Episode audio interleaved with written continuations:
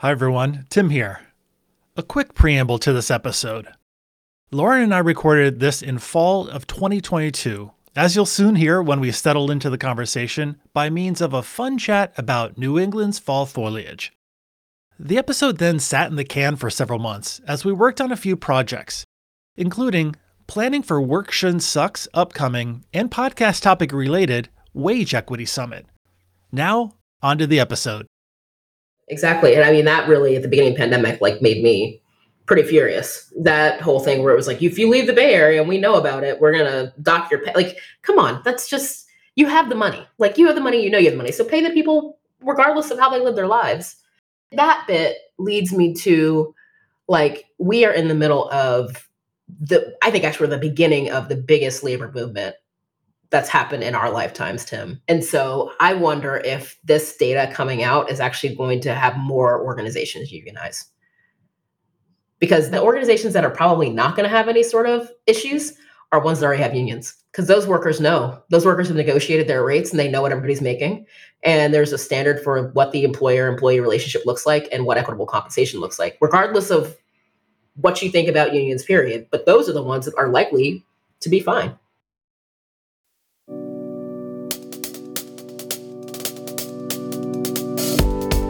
Hi, I'm Tim Cynova, and welcome to Work Shouldn't Suck, a podcast about, well, that. On today's episode, are we in store for a treat? Podcasting's favorite co host, Lauren Ruffin, has a brand new microphone and is using it to discuss wage transparency and equity. With New York's wage transparency law having gone into effect on November 1st, and California's own version going live on January 1st, 2023, we thought it might be interesting to discuss what this means for employers and employees. In particular, what it means for those employers who feel like their starting place is a compensation approach without much or any consistency, transparency, or equity. Lauren is someone who needs no introduction on this podcast, but if you want to read about the cool things she's been up to, including her new faculty role in the World Building and Visualizing Futures program at Arizona State University, her updated bio is in the episode description. So, in the interest of time, let's get going. Hey, Lauren, how's it going? It's good. It's good. How are you? Vermont, oh, it's uh, leaf peeping season up there yet? It is. It is peak leaf peeping season, as determined by both the leaves and the amount of people at the coffee shop yeah. in the morning. Yeah, people who are peeping. Uh, yeah, I asked the barista, and she's like, "Yeah, we did 200 lattes yesterday." Oh my goodness! Which I don't know. Seems like a lot to me, but I don't know what their baseline is. So yeah. I, I, thought maybe, maybe they should have like a tote board with like their daily latte velocity. What's like the population of Stowe? I don't know, three, like three thousand, probably. A couple, a couple hundred people, or a couple thousand people. It's, you know, who knows? but like there's only one one road in and out and so like it's it's packed. People are doing that thing where like they see a, a, bright tree and then they just pull over suddenly and hop out with their camera and like there's no shoulder. You're just like it's a two lane road. Yeah. so like everyone backs up and then everyone else feels like oh that's a good picture. So there's like 10 cars now parked to take a picture of this yeah. you know tree. Yeah. Oh man. So it's like you know rubbernecking but for trees yeah, very much so. And, yeah. you know, having grown up in southern Indiana, like there really wasn't like the same vibrancy in i mean we thought there was but like just because you had no comparator or like I, would never been to new england before but yeah it, drove around this morning and like the the the mountains are just covered in all the colors mm-hmm. right now so yeah. it's in that period before that it turns to stick season, which is a new thing that I learned about last year. So what's hold on, what is stick season? I haven't heard about stick this. season is after the leaves fall. It becomes stick season before ski season, and restaurants close. Like people close up shop for like a couple of weeks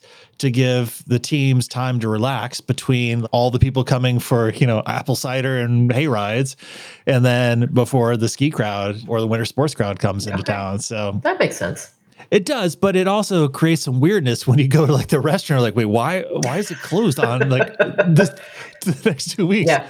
So, but yeah. it is great for the like workers and stuff to be able to have that time off, and you're like, you know, I'll just go to another place. Yeah, I think um, people do that here in August because it's like you know 115 degrees. Like Phoenix, you're just like, oh, this coffee shop has given up for a while. This restaurant, they're just they're out of here yeah, so that's the height, height of the uh, fall foliage leaf peeping season. So I miss um, it. I do miss that that part of the world. Cider donuts, It's- man. Cider donuts. Yeah, cider donuts. People are out in their plaid. I mean, it's, they're getting ready for like an art and craft fair down the street here this weekend. So Mhm. like everyone's bringing their North Country crafts, kettle corn, you know, everything. Yeah. Speaking of crunchy things that white people do, I ordered some Birkenstocks for the first time. They arrived last night. Nice. Yeah, That's great. they're I have plantar fasciitis. Been working out and it's flared up. So that firm sole is working for me. But they are the ugliest things I've ever seen. They're just uh. hideous. Once again, Birkenstocks will not be sponsoring this podcast. That's true. Yeah. Yeah. We're, we're slowly winnowing down to actually who might be less offended by our podcast in order to sponsor it. Which potential sponsors have I turned off by disliking their products? They, the product is great, but they could be a little bit more aesthetically pleasing. You know, uh, I saw an article where like Birkenstocks are having another day. I mean, I guess they always sort of had their diehard fans, but now it's like a fashion thing where, Yeah. you know, people are bringing out the Birks again. So Yeah. it was originally, it's like a hundred plus year old company, I think. And it was Oh. originally um, just the footbeds in shoes. And then they decided, well, why don't we just make our own sandals based off of these footbeds? So, It's like Vibram, you know, kind of similar. Exactly right. Yeah. You know, the, the soles of shoes, but then they made those Yeah. toe shoes for a little while. They Yeah. were all hot. I had a pair Well, of good. those. Maybe I actually have a history of buying shoes that are just ugly. You can create your own exhibit. Yeah. Yeah, yeah. Cool. So what are we Yeah. talking about today? What's our What's our thing? What's you know what we're going to talk about today? Wage transparency in 90 Woo. days. Or at this point, it's the 90 days minus four or five because we're recording this at the very beginning of October. And last week, the governor of California signed the bill, I think it's 1162, that as of January 1 will require employers in California with 15 or more employees. So that's around a 200,000 employers to include in their all of their job postings the salary range that the employer, and this is the word I love, reasonably expects to pay for the position.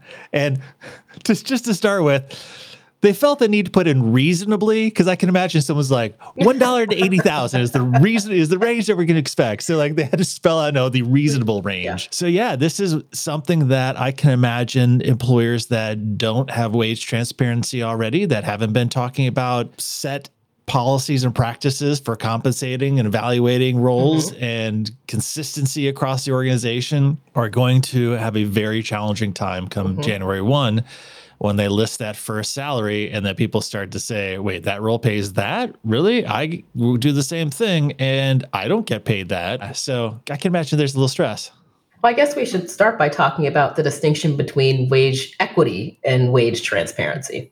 Go. right? Because I mean, what you're talking about is people, there are organizations that haven't thought about compensation equitably, and therefore, them rolling out transparency is going to be particularly difficult. Yes. It's going to lead to a lot of really awkward, really challenging conversations. E- even if you have bans, wage bans, people can land all over the place in a wage band. And then you effectively have everyone in your organization might make a different salary. And like, how do you determine those things? And for those listening, Lauren and I have spirited conversations for at least two items. One is around strict fixed tier comp, and the other one is around which pay cycle should an organization use, like every two weeks or on the 15th and the last day of the month or the first and the 15th. And so we've talked a lot about wage transparency, wage equity. Should it be bands? Should you do an over and under by 5%? Or should it just be everyone at a given tier makes exactly the same amount? And if that might fit your values better or more be more aligned with your values, even though no compensation system is perfect, what are the disadvantages when you can't get a raise unless the tier moves or you get promoted? And if there's nothing available to get promoted into, especially at the upper levels of the organization, you likely will lose really, really good people. You can't comp them any higher without breaking the bands at your own risk.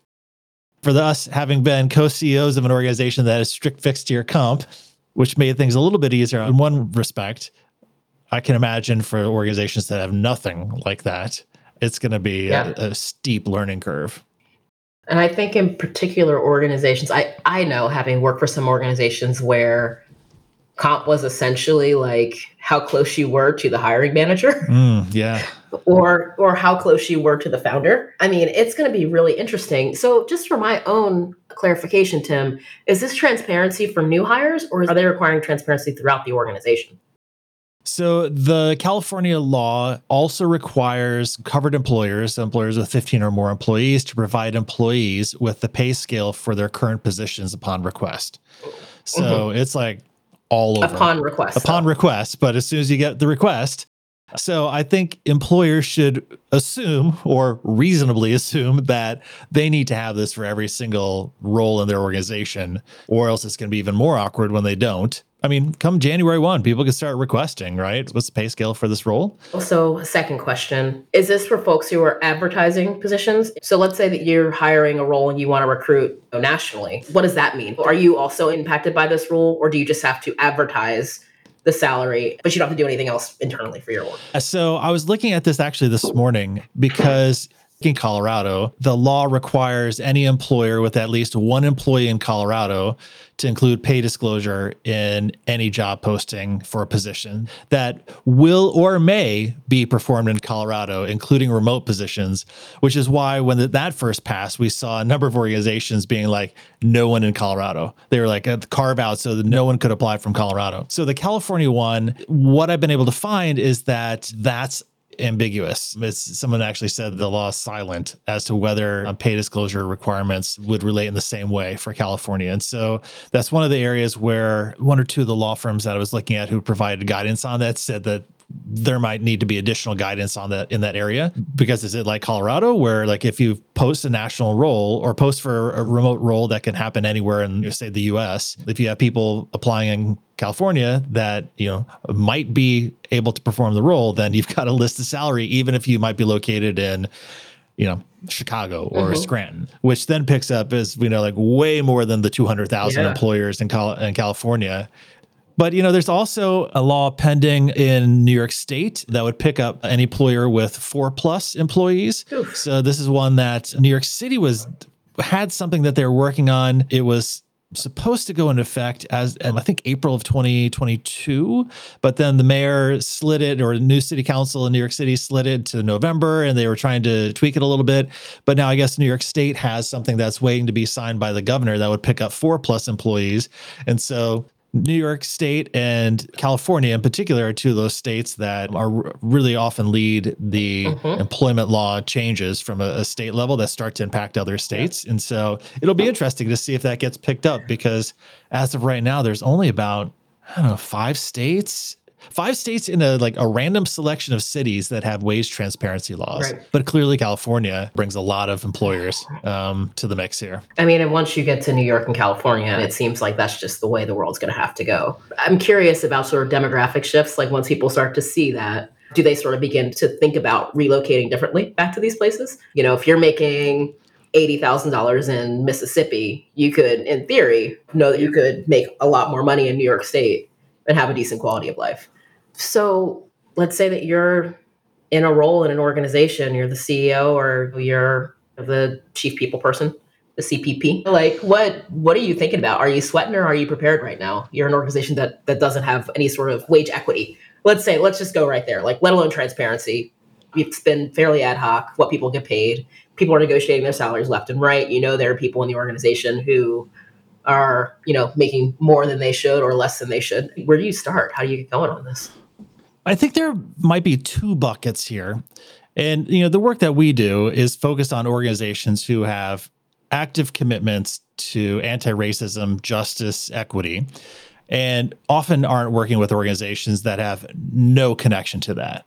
Right? It's like if they're not even in the ecosystem of like we need to be working on this like i imagine those if you take those different buckets or those two buckets organizations that are like have no understanding of equity justice anti-racism anti-oppression they're going to approach it in a completely different way than organizations who understand at least a little bit why this is important and then from sort of rolling it out like it is what it is. Wherever your organization is right now is where it is. I mean, you can't go back and fix it And if you find out you have 40 employees and 40 people are making 40 different things, then then like it's kind of like your balance sheet, right? Like you might not like your cash position, but like the balance sheet is the balance sheet. And then it allows you to figure out like, all right, what do we do to improve that? And so I think for most organizations who, who might be in this position, it's like, okay, how can we get clear about where we are and how we're going to get to something that's different, that's better, that's more transparent and equitable. So people know, right? Because I think the question that we get a lot of times is like, how do I get a raise? How do I get a promotion? Who do I talk to? What do I have to say? What time of year does that need to happen? And so as an organization, really getting clear on what those things are and what you're going to do about roles that might be like drastically different. Two people working the same role that get paid twenty thousand dollars difference, and it's not because someone's been there for thirty years. It's so like, mm-hmm. how are you going to mm-hmm. handle those differences? I've seen a number of organizations who sort of saw this coming in different different ways like are starting to get external comp assessments. Like we need an external firm to tell us where these roles should be comped. So at least we have internal equity. Even if it's not external equity we know that all right so on the whole maybe every role is if you look at median or you look at the 90th percentile or 75th percentile we want to get everyone sort of to the same place. Mm-hmm. and then we can go from there but that might be a two year process we know this as well. Like we we were doing this at, at Fractured Atlas, and we're like, that's a chunk of change to move everyone in the same mm-hmm. year to where you need to be. So maybe it's a three year process. And then what happens going forward? And so right. I think right now it's like you can't fix what happened yesterday or in the past, but you can get ready for how you're going to do this in a consistent and, and fair way in the organization. And so I think organizations that are tuned into this from a values place talked to a number of organizations who are like, how do we infuse, you know, 15 different components to make sure it's equitable? And like, oh, that's going to get like yeah. break on you at some point because who chooses those? Do you reevaluate those every year? So I think right now it's deciding, you know, maybe take a couple weeks to decide what, what do we need to do. And then I can imagine external comp analysis firms are like in getting inundated yeah, or will yeah. be shortly. I mean, feels like that might be an area of work we should get into, right? as if we're not doing enough. But that's right. Yeah. Yeah. yeah I got time. You know, what you, what you just said brought up a couple of things for me, in particular around harm, because you said you can't fix it. And knowing what we know about the data for women, people of color, people with disabilities, we know that they're paid less over time and that this has such a huge impact on their just their lifetime, right? Like, how do you repair that harm? I mean, I have to say, like, having workplaces where I learned that I was making less than folks who were less talented than I was, most certainly, and less experienced. There's like an actual emotional like thing that happens when you're like, wow, they don't value me at the same level they value this person. And then there's the real thing, knowing that maybe for the last three or five years I've made, you know, ten or twenty thousand dollars less. It could have a thirty to sixty thousand dollar impact on what I'm taking home to my family. How do organizations navigate harm? Do we think people are going to be having those conversations? Do you think do folks have the sort of you know skill and emotional intelligence to be able to have those because i mean this could be really hurtful to folks know, when I talk about fix it, it's like you can't change the decisions that were made. Um, like you can't go back and change that decision. Like you can certainly, like from this day forward, think about like how this is impacting people right now. Yeah, I think there's a lot here. And I imagine, you know, if you look at the sort of Venn diagram of organizations who are like approaching this from an equity and justice lens, even fewer have the skills internally to be able to navigate those conversations. So I can also imagine there's a lot of people who are a lot of organizations who are trying to figure out restorative justice facilitators and like how do you actually mm-hmm. talk about this work? Because someone I know said may, they might even be on this podcast said everyone's for equity until it comes to their own salary. yeah. It's so true. And that person's it's genius. like yeah, that's right. They, they may or not be the, you know, podcasting's favorite co-host. Going back to that number means so much. People put so much into that number, that compensation number. And it's not just, you know, what you get paid in your check. It's your it's your value. People your like, value. that's my value. You worth. I'm spending most of my waking hours doing this thing. It's things like Adams equity theory and Vroom's expectancy theory comes into play. And yeah, looking at sort of the lifetime earning potential of someone in a role, it's like the compounding interest. If you're not making the same ten thousand that the person you work with makes over the lifetime of your role, your lifetime of your career, that's going to be hundreds of thousands of dollars that you wouldn't have earned. And so we saw things around like uh, many states and cities have prohibit asking people what they made in a role, which for us is like just pay them what you're going to pay them. Pay what, them. what, does yeah. it matter what they used to get paid? So I think, you know, when it comes to harm, I think that's part of what organizations need to do right now is figure out how that fits into it. Where is it going to show up?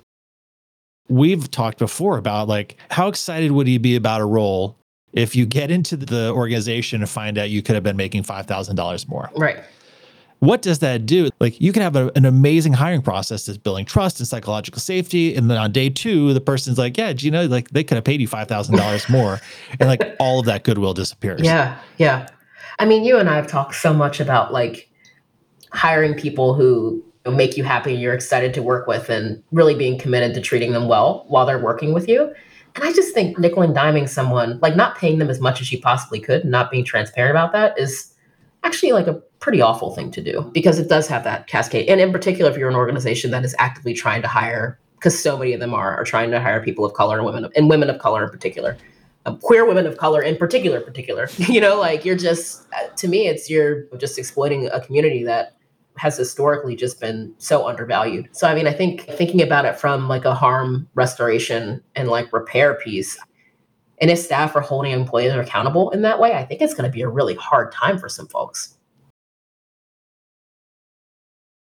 Because there will be some things I think that get picked up now as people start to know what everyone else makes officially because we know like people mm-hmm. talk about their salary already. So like so now you're the company's officially saying this is the range for this role. Yeah. And then how do you decide who gets paid the lower end of it and the upper end? And, and that's you- where I'm like, God, like if your reason for not paying someone is because, you know, they're single, you know, or I mean, it's just all of these are like, you know, they have kids and you assume they're going to have more sick days. And so you, you know, I mean, there's just all this weird, awful stuff that people do above and beyond like sort of the covered pregnancy gender, all that stuff. It's an interesting, interesting can of worms to open. This is where I find it's really important to go back when you're hiring for the role to clarify the knowledge, skills, and abilities that people in this role have to be able to perform because I find it, it can be an antidote to, well, this person gets, we have to pay them more because they've been doing this job more, or they have to, they have an MBA versus like this other person is going to do just as good a job and maybe they've been only doing the work for two years. What's the output? Like what are they bringing to this role? And so getting really clear what those knowledge skills and abilities are. Does this person clear the bar? Great then pay them the way you're going to pay anyone who clears that bar. And don't try and like noodle on like well they need an extra this or that. And this is where i found fixed tier comp was really helpful. Is yeah, this yeah, person yeah. clearing the bar? Great pay them this. Because the other thing we've seen is like organizations who are like, well, you know, we'll pay you this if you live in San Francisco, but like we'll pay you this minus 25,000 if you live yeah. in, you know, Benton, Arkansas. So now you're balancing your you're trying to balance your budget based off where people are living and rather than saying like pay them what you're going to pay them if they lived in San Francisco and let them decide how they want to structure their lives. Yeah, exactly. Exactly. And I mean that really at the beginning of the pandemic like made me pretty furious. Yeah. That whole thing where it was like, if you leave the Bay Area and we know about it, we're gonna dock your pay. Like, come on, that's just you have the money. Like you have the money, you know you have the money. So pay the people regardless of how they live their lives. That bit leads me to like we are in the middle of I think actually we're the beginning of the biggest labor movement that's happened in our lifetimes, Tim. And so I wonder if this data coming out is actually going to have more organizations unionize because the organizations that are probably not going to have any sort of issues are ones that already have unions because those workers know. Those workers have negotiated their rates and they know what everybody's making. And there's a standard for what the employer employee relationship looks like and what equitable compensation looks like regardless of what you think about unions period. But those are the ones that are likely to be fine. This is a moment in in our lifetime in particular where people are questioning what is work yeah. and what is the value to work and what is my value in work and my value to this organization. And I think of Sarah Jaffe's book, Work Won't Love You Back. and all of the research that she includes in sort of how and why stuff works the way it works, like where power exists. And all of this is operating in sort of a capitalist society. And like, how do you like reconcile this? And so, yeah, I think there's some really interesting stuff that's happening right now. It's going to be, you know, through two years, three years to look back on all of this uh, will be really interesting in the course that I was t- I'm teaching at Minneapolis College of Art and Design right this past week was spent really studying disability justice and ableism. Mm-hmm. And one of the articles that I shared with the students was around long COVID and the impacts of long COVID on the workplace. And the article, and I think this was probably in August, it was using data from July or August of 2022 saying that there are 4 million people who are unable to work because of long COVID symptoms. Mm. And that doesn't include people who are able to work, but have to change up how they work and, you know, accommodations based off of this. And there are many articles that are calling this quote unquote the largest mass disabling event oh, in yeah. our times. And so, like, what, as, as we think about inclusion and equity and justice and like workplace design and how you might have the same 40 people who worked with you in February of 2020 now working, but like it changes of how you approach the work and like all of this stuff is intertwined mm-hmm. in a way that for organizations that aren't spending time like with their teams talking about this, how are they mm-hmm. designing? How are they showing allowing people to show up in the way that they need? People are going to vote with like where where they decide to spend their time. So I have a feeling that you and I are going to be talking about this again in six months.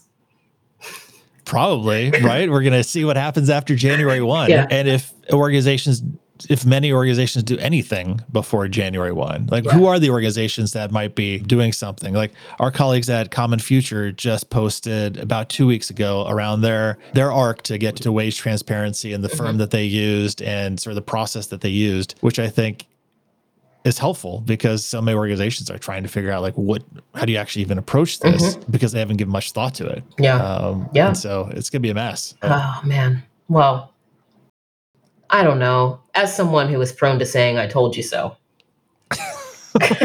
You you are prone to saying i told you so. We have been telling people that maybe they should pay folks equitably for their work.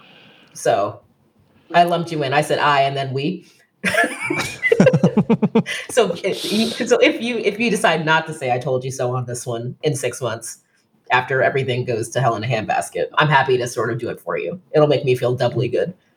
Great. Well, we will do a recap of this one in six months to find out how it's playing out. And yeah. Good, bad, and not so great. Yeah, good, bad, not so great. That's a good way of putting it. yeah. Also feel like that could be like a t-shirt slogan. So let's put that one on yeah. the list. Okay, good. It's on uh, the list. Cool. Lauren, always a pleasure, my friend, to spend time with you unpacking these these conversations and hope you have a great rest of the week. And thanks as always for being podcasting's favorite co-host. Oh, thanks for being the best host in podcasting. If you've enjoyed the conversation or are just feeling generous today, please consider writing a review on iTunes so that others who might be interested in the topic can join the fun too.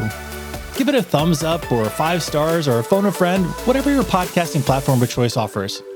Until next time, thanks for listening.